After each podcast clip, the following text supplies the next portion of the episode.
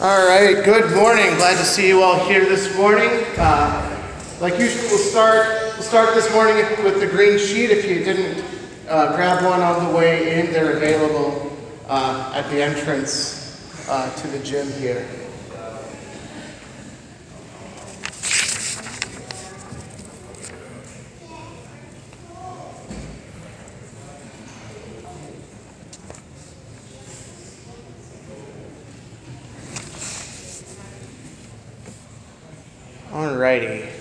Let's begin. In the name of the Father, and of the Son, and of the Holy Spirit. I believe in God the Father Almighty, maker of heaven and earth, and in Jesus Christ, his only Son, our Lord, who was conceived by the Holy Spirit, born of the Virgin Mary, suffered under Pontius Pilate, was crucified, died, and was buried. He descended into hell. The third day he rose again from the dead. He ascended into heaven and sits at the right hand of God the Father Almighty. From thence he will come to judge the living and the dead. I believe in the Holy Spirit, the holy Christian church, the communion of saints, the forgiveness of sins, the resurrection of the body, and the life everlasting. Amen. All right, just a note on the Bible reading. So, over the course of the summer, um, the plan is to read through all of the Pauline epistles.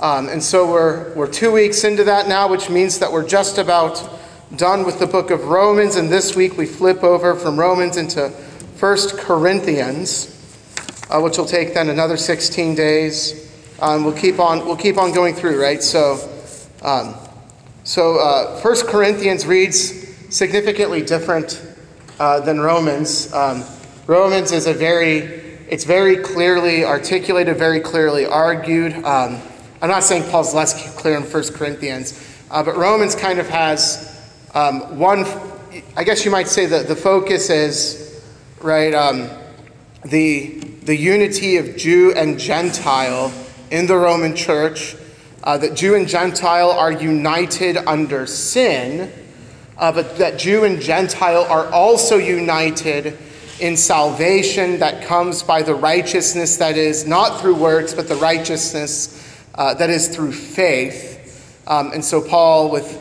um, very clearly establishing the way righteousness comes, and also um, that, that this is not, no different for the Jew than it is for the Greek. And then showing how the Jew and Gentile are united in Christ.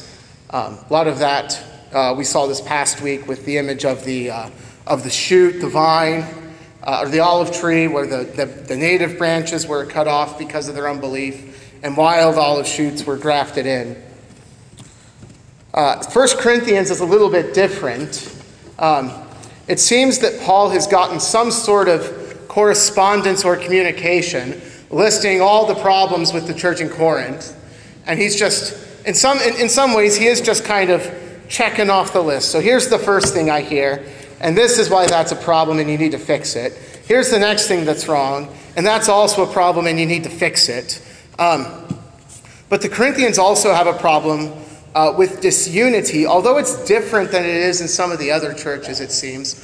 A lot of the churches, the disunity is simply how are Jews and Gentiles going to get along? Uh, Corinth, it seems like there's even more factions, and it, and it seems as though it's not clearly, as clearly um, delineated as Jew Gentile, but everyone kind of has their own personality they like to follow, and, and, they're, and they've divided into camps. So, um, so it would be like if you here at Bethany uh, were divided into Camp Clemmer and Camp Schumacher and Camp Bartens, um, and you didn't get along. Um, and, and, so, and so that's, that's one of the big deals is the unity. That comes up again and again. Um, but there's also all, other sort, all sorts of other problems in Corinth. Um, and crazy enough, as messed up as Corinth is, it's not the most angry letter that Paul writes. Second Corinthians, First Corinthians, he's mad. Second Corinthians, they're still got problems, and Paul actually says, "I've written to you twice. Don't make me write again." Like he all but said, like, like that's he, pretty, he actually does say that. Like he says, This is now the second time I am writing to you. Please get your act together before I come in person. Um, but, but, um, but even in those, he's mad, but he's not so mad that uh, he doesn't. Each of those epistles still starts off with, uh, you know, I, Paul, I, Paul, an apostle to the church in Corinth, grace and peace. I give thanks to God for you and remember you in my prayers. He has a Thanksgiving section. Um, the angriest letter that Paul writes is definitely to the Galatians. And there, Paul doesn't even stop to give thanks for the Galatians. He's like, uh, Paul to the church in Galatia, grace and peace to you. I am flabbergasted. I am floored that you have so quickly abandoned the gospel I preached to you. Like, what in the world are you doing? Like, how have you been bewitched, you foolish Galatians? It's, like, again, he actually says that. Um, but anyway, so First Corinthians, um, in a lot of ways, is just, he's going one by one through a list that he's received from some sort of communication. All right, so moving on in the green sheet. Uh, this week, so, so for our Bible verses this, this summer, I'm pulling them out of, uh, out of the uh, sections of the epistles that we're, that we're reading through the week. Um, and so our Bible verse for this week comes from 1 Corinthians 1. Let's read it all together here. We preach Christ crucified, a stumbling block to Jews and folly to Gentiles. But to those who are called, both Jews and Greeks, Christ, the power of God and the wisdom of God. And I know it's long, but let's go ahead and say that section from the table of duties too. It's especially since it's ever pertinent. So, uh, the table of duties concerning civil government. Everyone must submit himself to the governing authorities, for there is no authority except that which God has established. The authorities that exist have been established by God. Consequently, he who rebels against the authority is rebelling against what God has instituted and those who do so will bring judgment on themselves. For rulers hold no terror for those who do right, but for those who do wrong. Do you want to be free from fear of the one in authority? Then do what is right, and he will command you. For he is God's servant to do you good. But if you do wrong, be afraid for he does not bear the sword for nothing. He is God's servant, an agent of wrath to bring punishment on the wrongdoer. Let us pray. The Lord be with you. Almighty and most merciful God, you sent your Son, Jesus Christ, to seek and to save the lost. Graciously open our ears and our hearts to hear his call and to follow him by faith that we may feast with him forever in his kingdom. Through the same Jesus Christ our Lord, who lives and reigns with you and the Holy Spirit, one God, now and forever. Amen. All right. A uh, few announcements, real quick, again, as we mentioned in the divine service. Uh, a big thank you to everyone who helped with Vacation Bible School this week. Um, everything went well, even though our, our, volunteers did start dropping off like flies due to sickness at the end of the week, uh, myself included. So, um, but thank you for everyone who volunteered and helped with that. Also, uh, still looking for communion care help. Um, so please contact Pam Split um, if you would be available to help with communion care, uh, which means uh, helping to clean the communion vessels after the divine service. Um, it's uh, very, a very doable thing on Sunday morning when you're here anyway. Um, so, so please, so please, if you're able, uh, contact Pam Split uh, to help out with that. Also, as far as I know, we're still looking for a seventh and eighth grade teacher for our day school next year, um, and a vacancy that was uh, that was created when uh, when our teacher Becca Hahn took a call to cross in Yorkville a, a week or so ago. Um, so please, if you know of anyone who would be um, who would be a good fit to teach at Bethany at the seventh and eighth grade level, please uh, contact the school office and submit names there. Uh, also, Theology on Tap is this Wednesday uh, in the youth room. I think that starts at 7. Um, and I, I, think the goal for this time is to finish up uh, the Ten Commandments from the large catechism. That's either the goal for this month or next month. I don't really remember, but, but anyway, so Theology on Tap, Large Catechism, Ten Commandments. It'll be good stuff. And then finally, a week from yesterday, so on so this upcoming Saturday, uh, on June 17th at 11, um, is the memorial service for Rich Sudis, who died uh, a few months ago. Um, so his memorial service is here at 11 in the church um, this coming this coming Saturday. All right, I think that's all for our announcements. Uh, so let's go ahead and dive in and continue our study, uh, our study of the liturgy.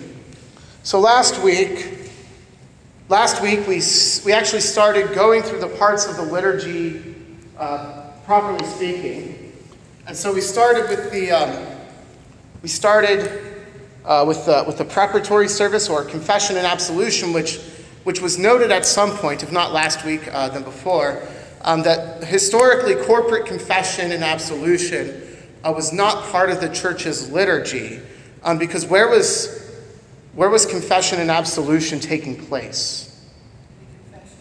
In the confessional, right? So it's taking, taking place privately uh, with the priest. And, and, so, uh, and so confession and absolution as part of the divine service was not a thing until the Reformation. Um, now, what happened during the Reformation? So, historically, as part of the divine service, the priest had a confession that he made, but no one heard it. So the priest would go to the altar and he would confess very quietly. He would, and it was an older form of the confession, which you can actually still find in Lutheran service book in the Order of Compline that the priest would say, uh, I confess before God Almighty, the whole company of heaven, and to you, my brothers, that I have sinned in thought, word, and deed by my fault, my own fault, by my most grievous fault. Wherefore I pray God Almighty to have mercy on me, forgive me all my sins, and bring me to everlasting life. And then, you know, because there were usually multiple priests, then they would speak a they would speak a quiet absolution to him. So there was a confession absolution going on at the beginning of divine service, or at least a confession. Uh, is what they would call it. Um, but it was, it was just the priest, and the people didn't even hear it. It was said in soft voice, sotto voce. Um, so the Reformation is really when the corporate confession absolution kind of becomes a thing. And even the reformers are arguing about whether or not it's a good idea to have corporate confession and absolution. Does anyone know why they might be arguing? Some would argue about that this is not a good idea uh, to have corporate confession absolution. Dominic, sorry.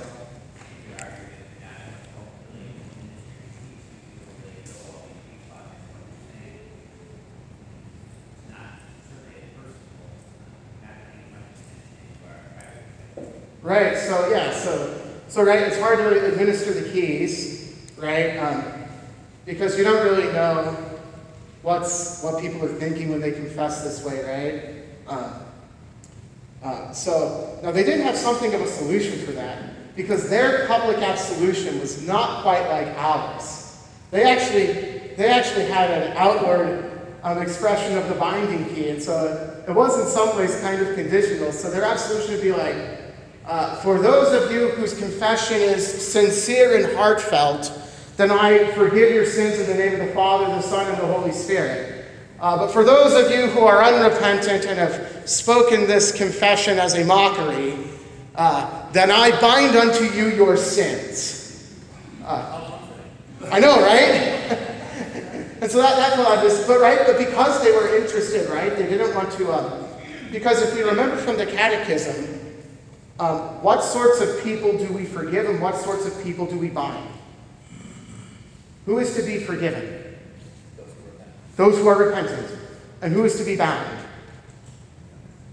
The, the unrepentant, as long as, as, yeah, as long as they do not repent, right? Um, so, so because we, you know, because according to the Catechism, we believe that that only those who are repentant are to be absolved, and the uh, I, and the fact that there are probably some people out there making this corporate confession who are unrepentant.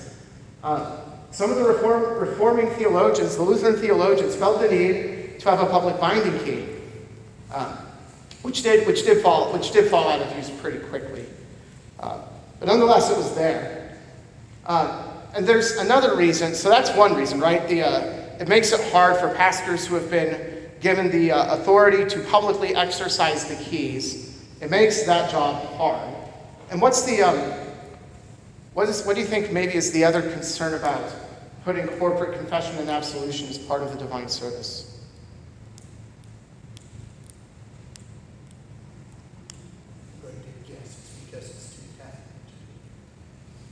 Actually, I don't think so. Because the Catholics don't, at least at that time, they, they didn't have corporate confession and absolution in their divine service. I think that the, the thing was, um, so if, when you read the Lutheran confessions, they have all sorts of critiques about the penitential system in the Roman Catholic Church, including that only those sins which you outwardly confess to the priest are forgiven, um, that you must do satisfactions in order for your sins to be fully forgiven. Um, but even with all those, all those corrections, the Lutherans insisted that private confession and absolution is good and should be retained and made use of. And some of them are afraid of introducing corporate confession and absolution because they're afraid that by doing that, it'll kill, it'll kill private confession. And, um, and I think their concerns have proven to be to be, uh, to be valid, right? Um, private confession is all but dead among us.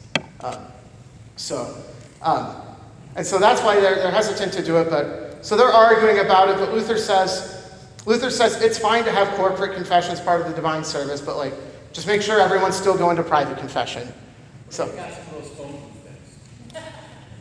I'm not. A, I mean, I'm not opposed to confessionals. They do. They do tend toward. Um, they do tend toward part, potential abuse.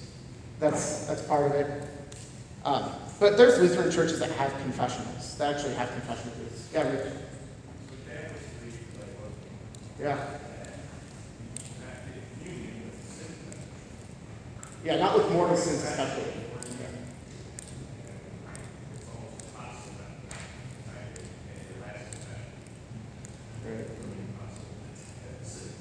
Yeah, yeah, right, yeah, that's a, yeah, that's a big deal. They got a long list of mortal sins. They do, yeah. Yeah, and, and to be sure, so, and for them, the distinction between mortal sin and venial sin is very important. Because um, mortal sins, if, if they go unconfessed, will damn you to hell. Venial sins, if they go unconfessed, do not damn you to hell, but, you, but they will add to your time in purgatory. Whatever venial sins you don't confess. Now, when you confess mortal sins, for them the guilt is transferred from mortal guilt to venial guilt. So once you confess your mortal sin, and the priest absolves you, that sin is no longer has mortal guilt, so it no longer damns to hell. But that sin does still have venial guilt, and if you don't do the satisfaction for it on earth, then you will have to do the satisfaction for it in purgatory. Uh, but anyway, all that to say, right? So the Roman Catholic uh, penitential system was all sorts of unbiblical and all sorts of messed up. Um, but for all that, uh, the Lutherans recognized the amazing gift of private confession and absolution and wanted to keep using it. And because of that, some of them were very hesitant about adding corporate confession and absolution in the divine service. Um, now, the other thing I was going to add so, so Lutherans, but Lutherans do bring it into the divine service. Um, but its location in the divine service has, has shifted through the, through the years. So, um, for, for many years, the most normal place to find corporate confession and absolution in the, divine, in the Lutheran divine service was not right up front where we have it, but it was after the sermon but before communion. So, after the sermon, the confession would be introduced with having having heard the word of God, let us confess our sins unto God our Father, imploring his grace for the sake of our Lord Jesus Christ. Um, so the idea that then the sermon, right, the, the, the reading of Scripture and the sermon um, would then move us, right, to make confession, trusting that God is then merciful to forgive our sins and to cleanse us from unrighteousness. Um, the switch to the front end of the service I think happens late 19th century. It's certainly around by the time the 19th century is around. Um, but the, the Missouri Synod's first hymnal, their first German hymnal, still has it after the sermon before before communion. But our first English hymnal, I think, uh, which, which uses the service that was developed in 1888, has it right at the front end. Now, there was another practice for a while where if you were going to commune, you, they, they didn't do corporate confession absolution as a matter of fact in every service, but if you were planning on communing, you would come to what was called the confessional service, which would take place half an hour before the divine service. And there was a specific confessional service that the pastor would conduct specifically for those who intended to commune that day. Um, and so they would, they would confess their sins, he would absolve them, and then those were, those were the, the, the folks who would, who would go to communion at the divine service that day. Um, but by the time, especially then by the time TLH comes out, probably ELHB. So the hymnal before TLH uh, was ELHB, Evangelical Lutheran Hymnal. It was published in 1912 and served the synod for about 30 years when TL, TLH came out in the early 40s. Um, and I, th- I, think it had confession at the beginning of the service already. Um, so now, so we still have confession and absolution at the beginning of the service. And, and, like I said, properly speaking, you can make the argument that it's that it is that it's the uh, a preparatory service, that it's um, that it kind of comes in some sense before before the, the divine service properly starts. That this is preparation uh, to, to, to enter into the divine service. All right. Um, so last week, what we covered was uh, we covered the invocation, the confessional address, and those little versicles, our help is in the name of the Lord who made heaven and earth. And I said, I will confess my transgressions unto the Lord, and you forgave the iniquity of my sin. Um, and, and, a couple of the main points uh, we made about that was that our help is in the name of the Lord who made heaven and earth. Uh, was one of this was from the Psalms of Ascent. So it's a psalm you would sing as a Jew as you ascended the Temple Mount. So this is a psalm you would sing as you approach the house of God, right? So that's why we have it at the beginning um, of our service. And of course, it's very applicable to confession absolution, right? Our help is in the name of the Lord, right? Our help from what? Well, our help for deliverance from sin, death, and the devil is in the name of the Lord. Um, and that's a comforting thing because this is the Lord who made heaven and earth. And if he's powerful enough to make heaven and earth, well, then by golly, um, he's powerful to forgive my sins. Uh, yes, Harvey. Yeah, please.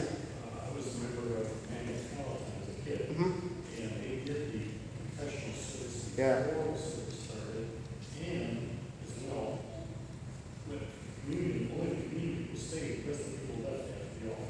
Yeah, yeah. We're going to address that a little bit. We're going to address that idea too um, here once we get once we get done with the confessional service. Um, but yeah, that's good. Right? Yeah. Yeah, that's actually yeah, that's pretty recent. I don't know. I don't know how many churches were still doing that in the 50s. Uh, but yeah, that's, that's good. Just keep that in your, in your back pocket. Um, and then the next versicle there I said, I will confess my transgressions unto the Lord, and you forgave the iniquity of my sin. What, we, what I wanted us to remember last week was what comes before that in the psalm, uh, because David's praying this. And, and, I, and I told you my theory about this psalm. So, Psalm 51 in the inscription tells you that this is the psalm of David um, after Nathan the prophet came in and rebuked him for going into Bathsheba. Um, this versicle is from Psalm 32. Uh, but I really think David is, I really think he's, I think that Psalm 32 is an older David pondering that event in his life and reflecting on it as an, as an older man. Um, but anyway, so, but, but what, hap- what comes before that in the psalm is David says, When I kept silence, my bones wasted away through all the day. Right? And what was he keeping silence about? Well, he was keeping silence about his sin, right? He had sinned, and he was trying to cover it up. Don't speak about it. No one knows. Keep it under wraps. Um, and outwardly, that might have been helping his life go along okay. Uh, but what was happening inwardly? Well, he was in turmoil, right? Because um, even though no one, even though he had seemingly successfully covered it up, um, you can make everyone else think you're innocent, but he was unable to fool himself. But that's actually a good thing that he wasn't able to fool himself, uh, right? Because his bones were wasting away. Uh, but then, because of his guilt, then what happened? Then I said, I will confess my transgressions unto the Lord, Um, it turns out that that was a good thing because uh, the Lord didn't come to judge, but rather the Lord forgave the iniquity of his sin, right? So, in some sense, it'd almost be nice if we had both of those versicles, right? When I kept silence, my bones wasted away. Then I said, I will confess my transgressions, and you forgave the iniquity of my sin. It might be, I'm not for changing the liturgy, but, but sometimes I have ideas that I think might be kind of nice. Um, but anyway, um, because then the idea would be like for us, right, as we hear that, don't be like, don't do what David was doing. Don't keep your sin in. Don't try to cover it up yourself. Um, because that is not the life of peace, that's not the Christian life, and you'll waste away with guilt. Um, instead, confess your transgressions because God will be merciful and forgive them. Uh, and then you'll have real peace, right? So, after we have those versicles, then there's some silence for reflection on God's word and self examination. Um, I'm always torn about that moment of silence. Um, I, I, find myself struggling knowing what to do. Um, because if we wanted to give adequate time for self examination and reflection, we'd be standing up there for several minutes in silence. Uh, and I had a professor in college, he's like, we're just going to do one minute. He's like, just one minute of silence. And it turns out one minute is a really, really long seeming time when you're standing there silently. Um, and of course, it would take multiple minutes if we were going to like honestly self-examine ourselves. Um, but I will tell you what I do, at least when I'm a pastor, the way I measure that time of silence is I, in my head, as I, as I say the Ten Commandments, uh, because that is our primary tool for self-examination, right? The, the Ten Commandments. So I say those and at least ponder a few specific sins in my, for my own life um, according to the Ten Commandments. Um, but I, when, I, when I was doing this right after I got ordained, I was like, what do I do? I'm like, I'm sitting there. It's like, how long should I let this silence go on? How much is too, not, too much, how much is not enough? Um, and so, um, so I guess, so I guess uh, since we have that rubric and we do observe it, um, I guess the encouragement would be I, I, think that's, that's probably for the time we take, that doing the Ten Commandments is probably the most helpful thing for me. If anyone else has better ideas, I'm, I'm all ears. But, um, but when I was a kid and we had that time of silence, I wasn't doing, I was definitely not self reflecting. I was sitting there thinking, can we get on with this? You know? Um, so, anyway, ooh, someone opened the doors. That feels, that feels good. All right, so we have that time of silence. We don't have kneelers here, so we just stand for it all. Um, but if we had kneelers, we would kneel, right? We want to talk about ceremonies. We would kneel for this part of the service, right? Because kneeling is a, is a posture of humility um, and even one of like begging for mercy, right? That we come to God as those begging. That's Luther's last words, right? We are beggars, this is true, right?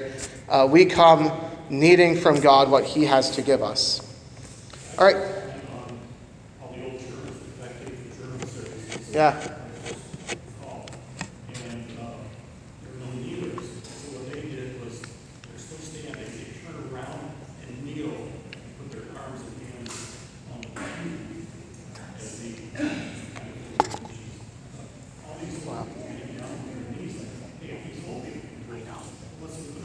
I know, I know. I, I usually don't say anything, but every once in a while I have someone in the. I remember in college, I had peers in their 20s that would complain about how kneeling hurts. And I had been to a church that had like old women in their 80s, um, who one of, one of them sat in the front row because for whatever reason she didn't get her normal spot or something. And the rest of the pews had kneelers, but there were no kneelers for the front pew, and it was a stone floor. And this lady in her 80s, like, without complaint, gets down on her knees on the stone floor. Um, and it's like, in her case, like, if she had, like, chosen not to kneel, no one was gonna, like, tell her that she, like, that she should kneel, right? But she's, like, doing this willingly. And then, and then I've got this friend in his 20s who's, like, talking about how much it hurts to kneel. And I'm like, oh, man, like, I was, I was like, I was, like, biting my tongue. I'm like, oh, come on, this is, I was like, you sound pathetic. That is true. They are, that's why you don't mess with them. All right, so then we then we go on. Uh, so oh, so then we start the confession.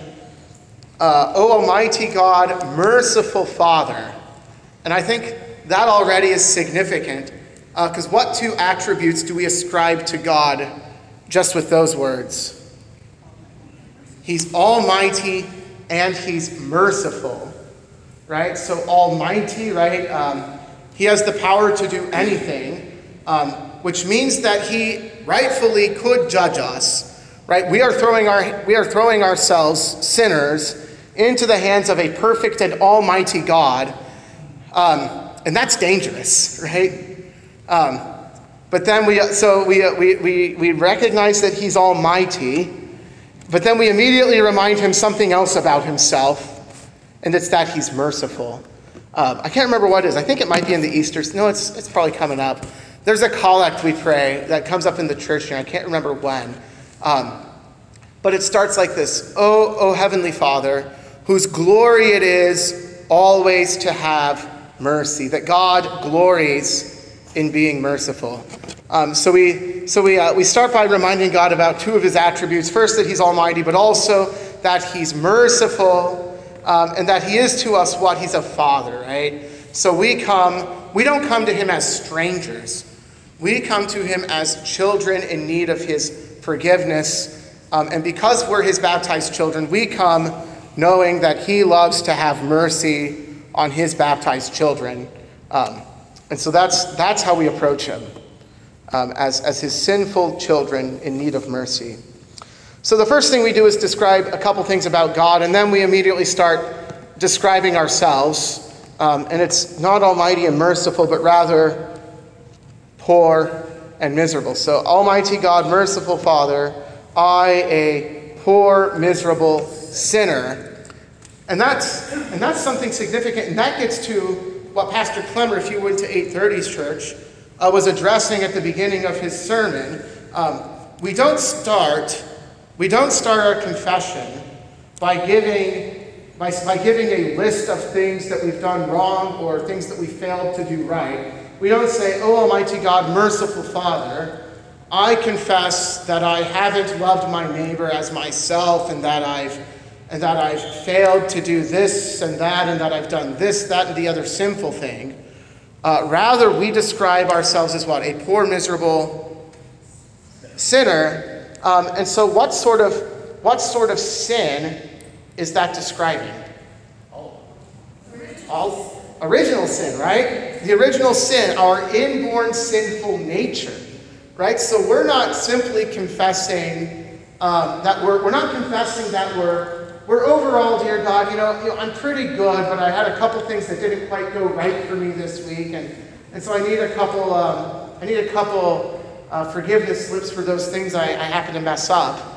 Uh, rather, we are confessing that we are sinful to the core because of original sin. The word that describes us is not good people who happen to sin, but rather that we are by nature sinful. We have we are sinners, all right? So I, a poor, miserable sinner. And this is what you have to watch out for in popular televangelistic um, preachers. Um, there's a you all, maybe you all heard of Joyce Meyer. She was actually born in Missouri Synod, left the Missouri Synod, now she's a TV preacher. She's probably getting kind of old now. She's been around as long as I can remember. But anyway, one time she was talking about, she, one time she went on this long tirade, and, and the capstone was, I am not poor, I am not miserable, and I am not a sinner. And that's how you could tell she was brought up in the Missouri Synod. Because the people she's preaching to probably don't know that confession. Um, but I'm like, she's totally, she's totally blasted against what she was forced to say growing up, and she's upset about it now. Um, but right, so so she doesn't she doesn't and right and, and, and the other key that you can tell what she's doing is is is uh, something went wrong somewhere. Is that she's she envisions herself as a preacher, but her program is called Enjoying Everyday Life. Um, which means what she's mostly out to give you is not the Word of God, but tips for how to how to enjoy life more, even though Jesus says Christians will suffer. Um, so yeah, so um, but but that's not unique to her. Um, that's pretty. That's a pretty common trend that that we're generally good and we just make some mistakes sometimes, and those, those need to be fixed. Mike, do you have something you want to add? I had a, a coworker quite a few years ago that was looking for a church. I suggested Bethany to them. The next time I saw them, they announced how much of an issue they had with that statement. Yeah. Like they were, they were. I almost left. I almost walked out because I, they, they didn't like that statement. I abhor a miserable sinner, and that was exactly the, the reflection they had was, how dare you call, make me say that I'm this. So. It is interesting. So I was gonna. So we'll look at. We'll, we'll think about this Bible passage a little bit more um, when we get to the Kyrie, uh, because the man has says, uh, "Have mercy." Um, but if you remember the parable of the tax collector and the Pharisee, one of them says, uh, "Oh God, I thank you that I'm not like this other man. I do all this good stuff. I'm a generally good person." That's what the Pharisee says. God, I'm, I'm, I'm quite generally a pretty good person and do what I'm supposed to do. And then the and then the tax collector wouldn't even lift up his eyes to heaven, but beats his breast and say, "God, have mercy on me, the sinner." The sinner. And what does Jesus say about these two? I tell you, this man, the tax collector, went to his home having been declared righteous, and not the Pharisee. Um, it's like, or it's like Jesus says to the Pharisees again, and uh, we think they're generally pretty good people. In today's reading from Matthew 9, um, he says, What? Um, I have not come to call the righteous but sinners to. No, no, he says that. Is that what he says? Is that, are they in the same one? Yeah, I have not come to call the righteous but sinners to repentance. Why? Because those who are well have no need of a physician but those who are sick. If we are not poor, miserable sinners, then we don't need Jesus. We don't need Jesus if we're not poor, miserable sinners. Yeah. I had a choir member who, lifetime Lutheran choir member who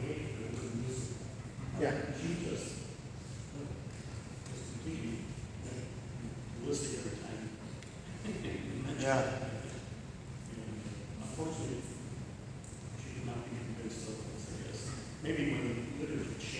didn't say anymore.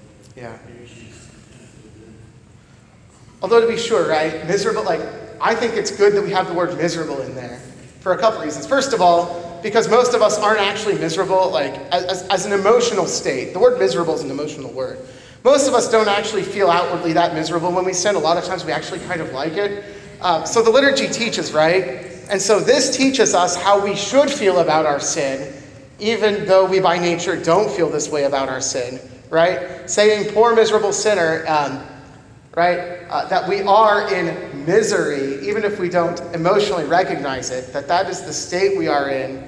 Um, and it's good, I think, that we have that reminder that we are, that our sin actually makes us miserable, right, and pitiable. Um, so yeah, good, good stuff.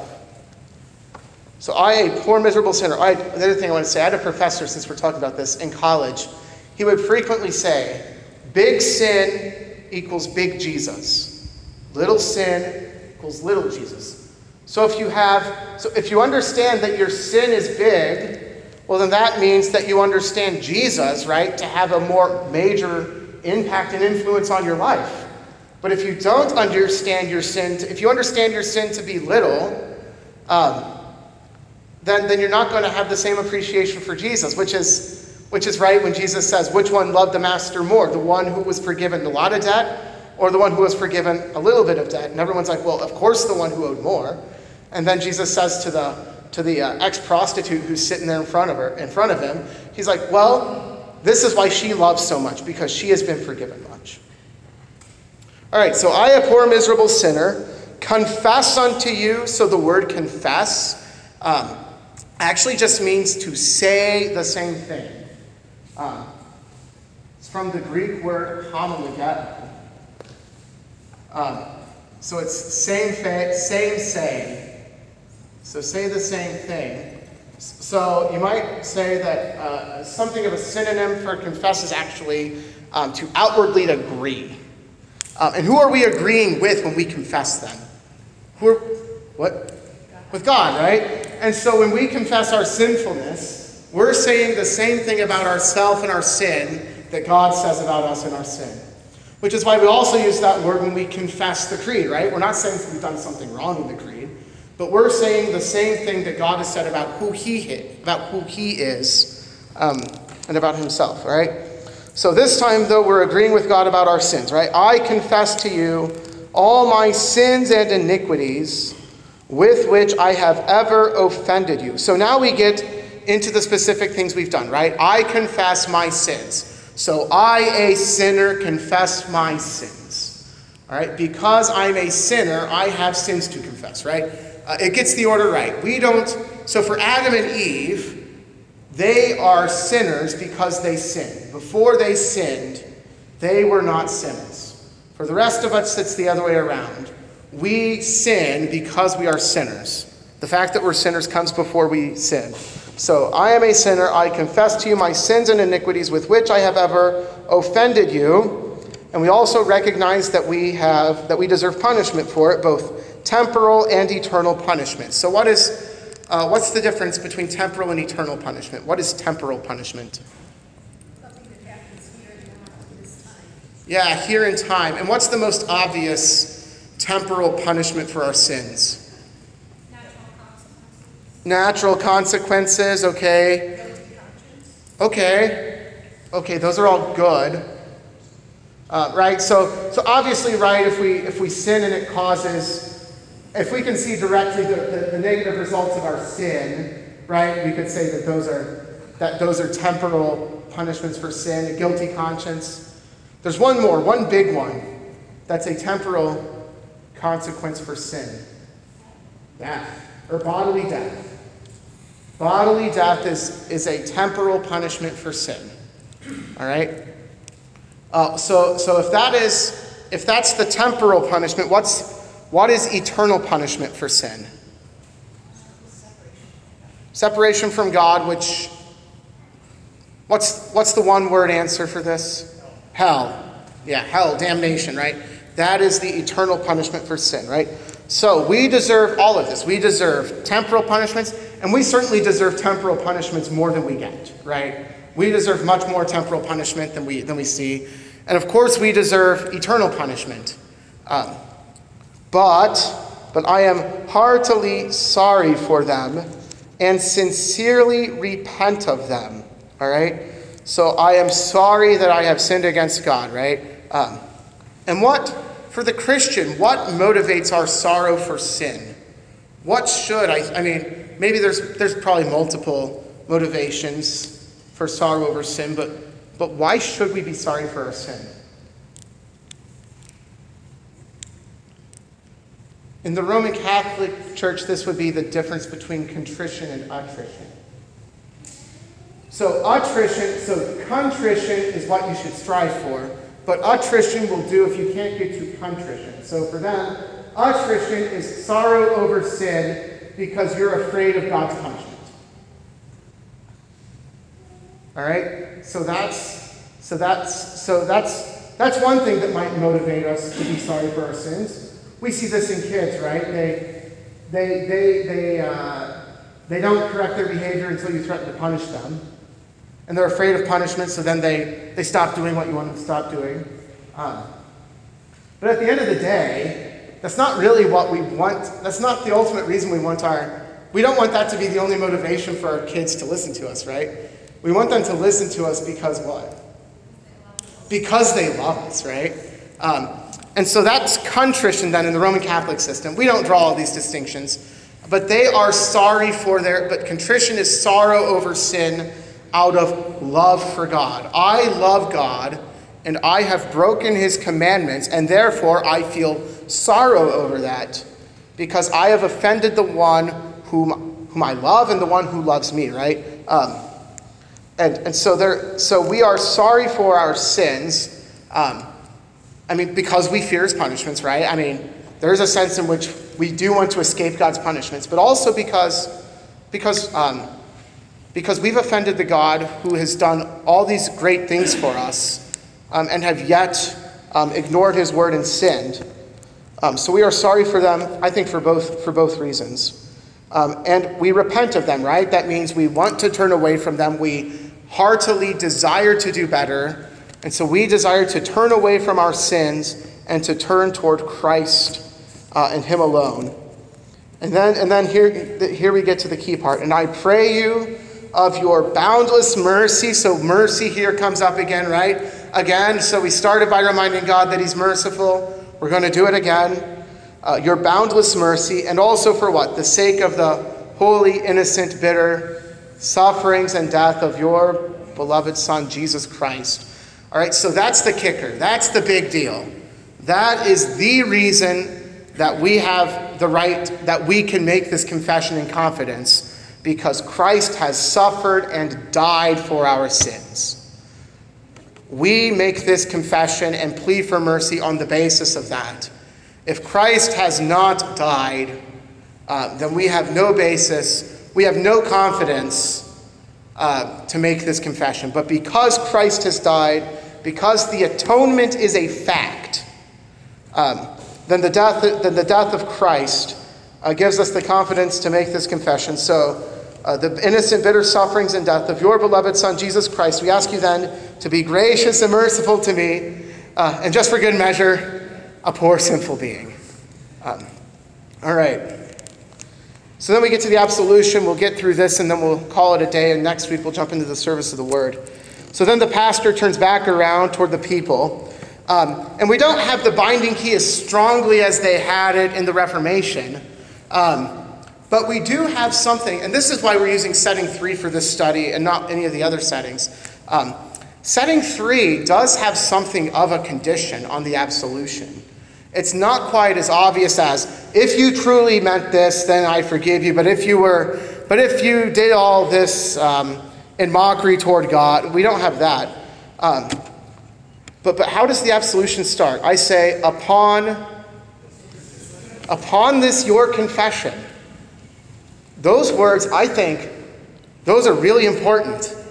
Because what, I, what those words actually mean are, is, in, a, in essence, what the more blatant, what the more explicit loosing and binding he was doing. What I'm saying when I say upon this your confession is, all right, so if your confession, if this confession you made was sincere, then the rest of this applies to you. But if upon this your confession also means that if your confession was a mockery, well, then this absolution then is also uh, is not for you. So we, we do have that in the words upon this your confession.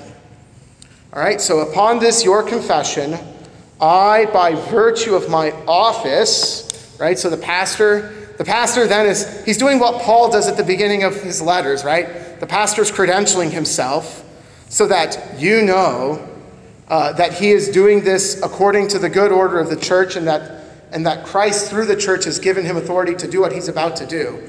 It's like when Paul says, I, Paul, an apostle of Jesus Christ through the will of God. You know, Paul's saying, um, uh, you need to listen to what I'm going to say because I say this not on my own authority, but on the authority of another. That's what the pastor's doing here. I, by virtue of my office as a called and ordained servant of the word, right? So I'm some of you were probably there. That's the cool thing about being ministering in the church where you're ordained, is that when you say something like called and ordained, um, if I'm still here when I'm like 80, maybe no one will remember my ordination. But at least for the time being, when I say call and ordained, a fair chunk of the congregation remembers the fact that I was actually duly ordained in the church, because a lot of them were there. Um, servant of the word, and if you had the book in front of you, you would see that word is capitalized, right? So, servant of Christ and a preacher of his word. I announce the grace of God unto all of you. And here's the big deal, right? So, in the stead, so I'm standing in the place of Christ, in the stead of Christ, and here's the other one by the command of my Lord Jesus Christ. Um, I'm not, so, so, so some people get all hung up by the fact when they come to our church, when they come to, a, to an LCMS church, that they're describing themselves as poor and miserable. Other people get hung up by the fact that there's a man standing up there who purports to forgive sins in the name of Christ. Um, uh, but I don't do this in the name of Christ because I decided that it, it might be fun for me to do that I thought it'd be, uh, I thought, you know what, Jesus really, that, it's not that one day I thought, you know, Jesus really should have given us authority to forgive sins in this place. Um, no, of course we're not doing that. I'm doing this by the command of Christ. Christ told pastors to do this. He told his disciples to do this in the upper room, um, and, thereby gave this instruction to all his pastors who follow in the line of the apostles. Uh, Christ commanded it, which means I have no choice. For all of you who have sincerely confessed your sins in repentance, I have no choice but to forgive you your sins in the place of Christ. If I don't do that, then I have abandoned my office and I am unfit for the ministry. For those of you who sincerely confess your sins, I am obligated by Christ to stand in his place and forgive you your sins. And so I do it, right? In the stead and by the command of my Lord Jesus Christ. I forgive you all your sins in the name of the Father and of the Son and of the Holy Spirit. Harkening back to the beginning of the, of the confessional service where we started with the invocation, ends with the triune name of God, right? Um, and, and really, and really that brings the entire Trinity, right, into the work of forgiveness, right? That it's Christ who dies for our forgiveness, um, but it's God who sends him, it's the Holy Spirit who calls us to faith, who brings us to repentance. Um, and who, and who um, is constantly working um, to help us live in that repentance. Any, any quick questions before we call it a wrap for today? We're out of time. All right, so next week we'll jump into the service of the word and, and we'll go from there. God bless your week, and we'll see you in church.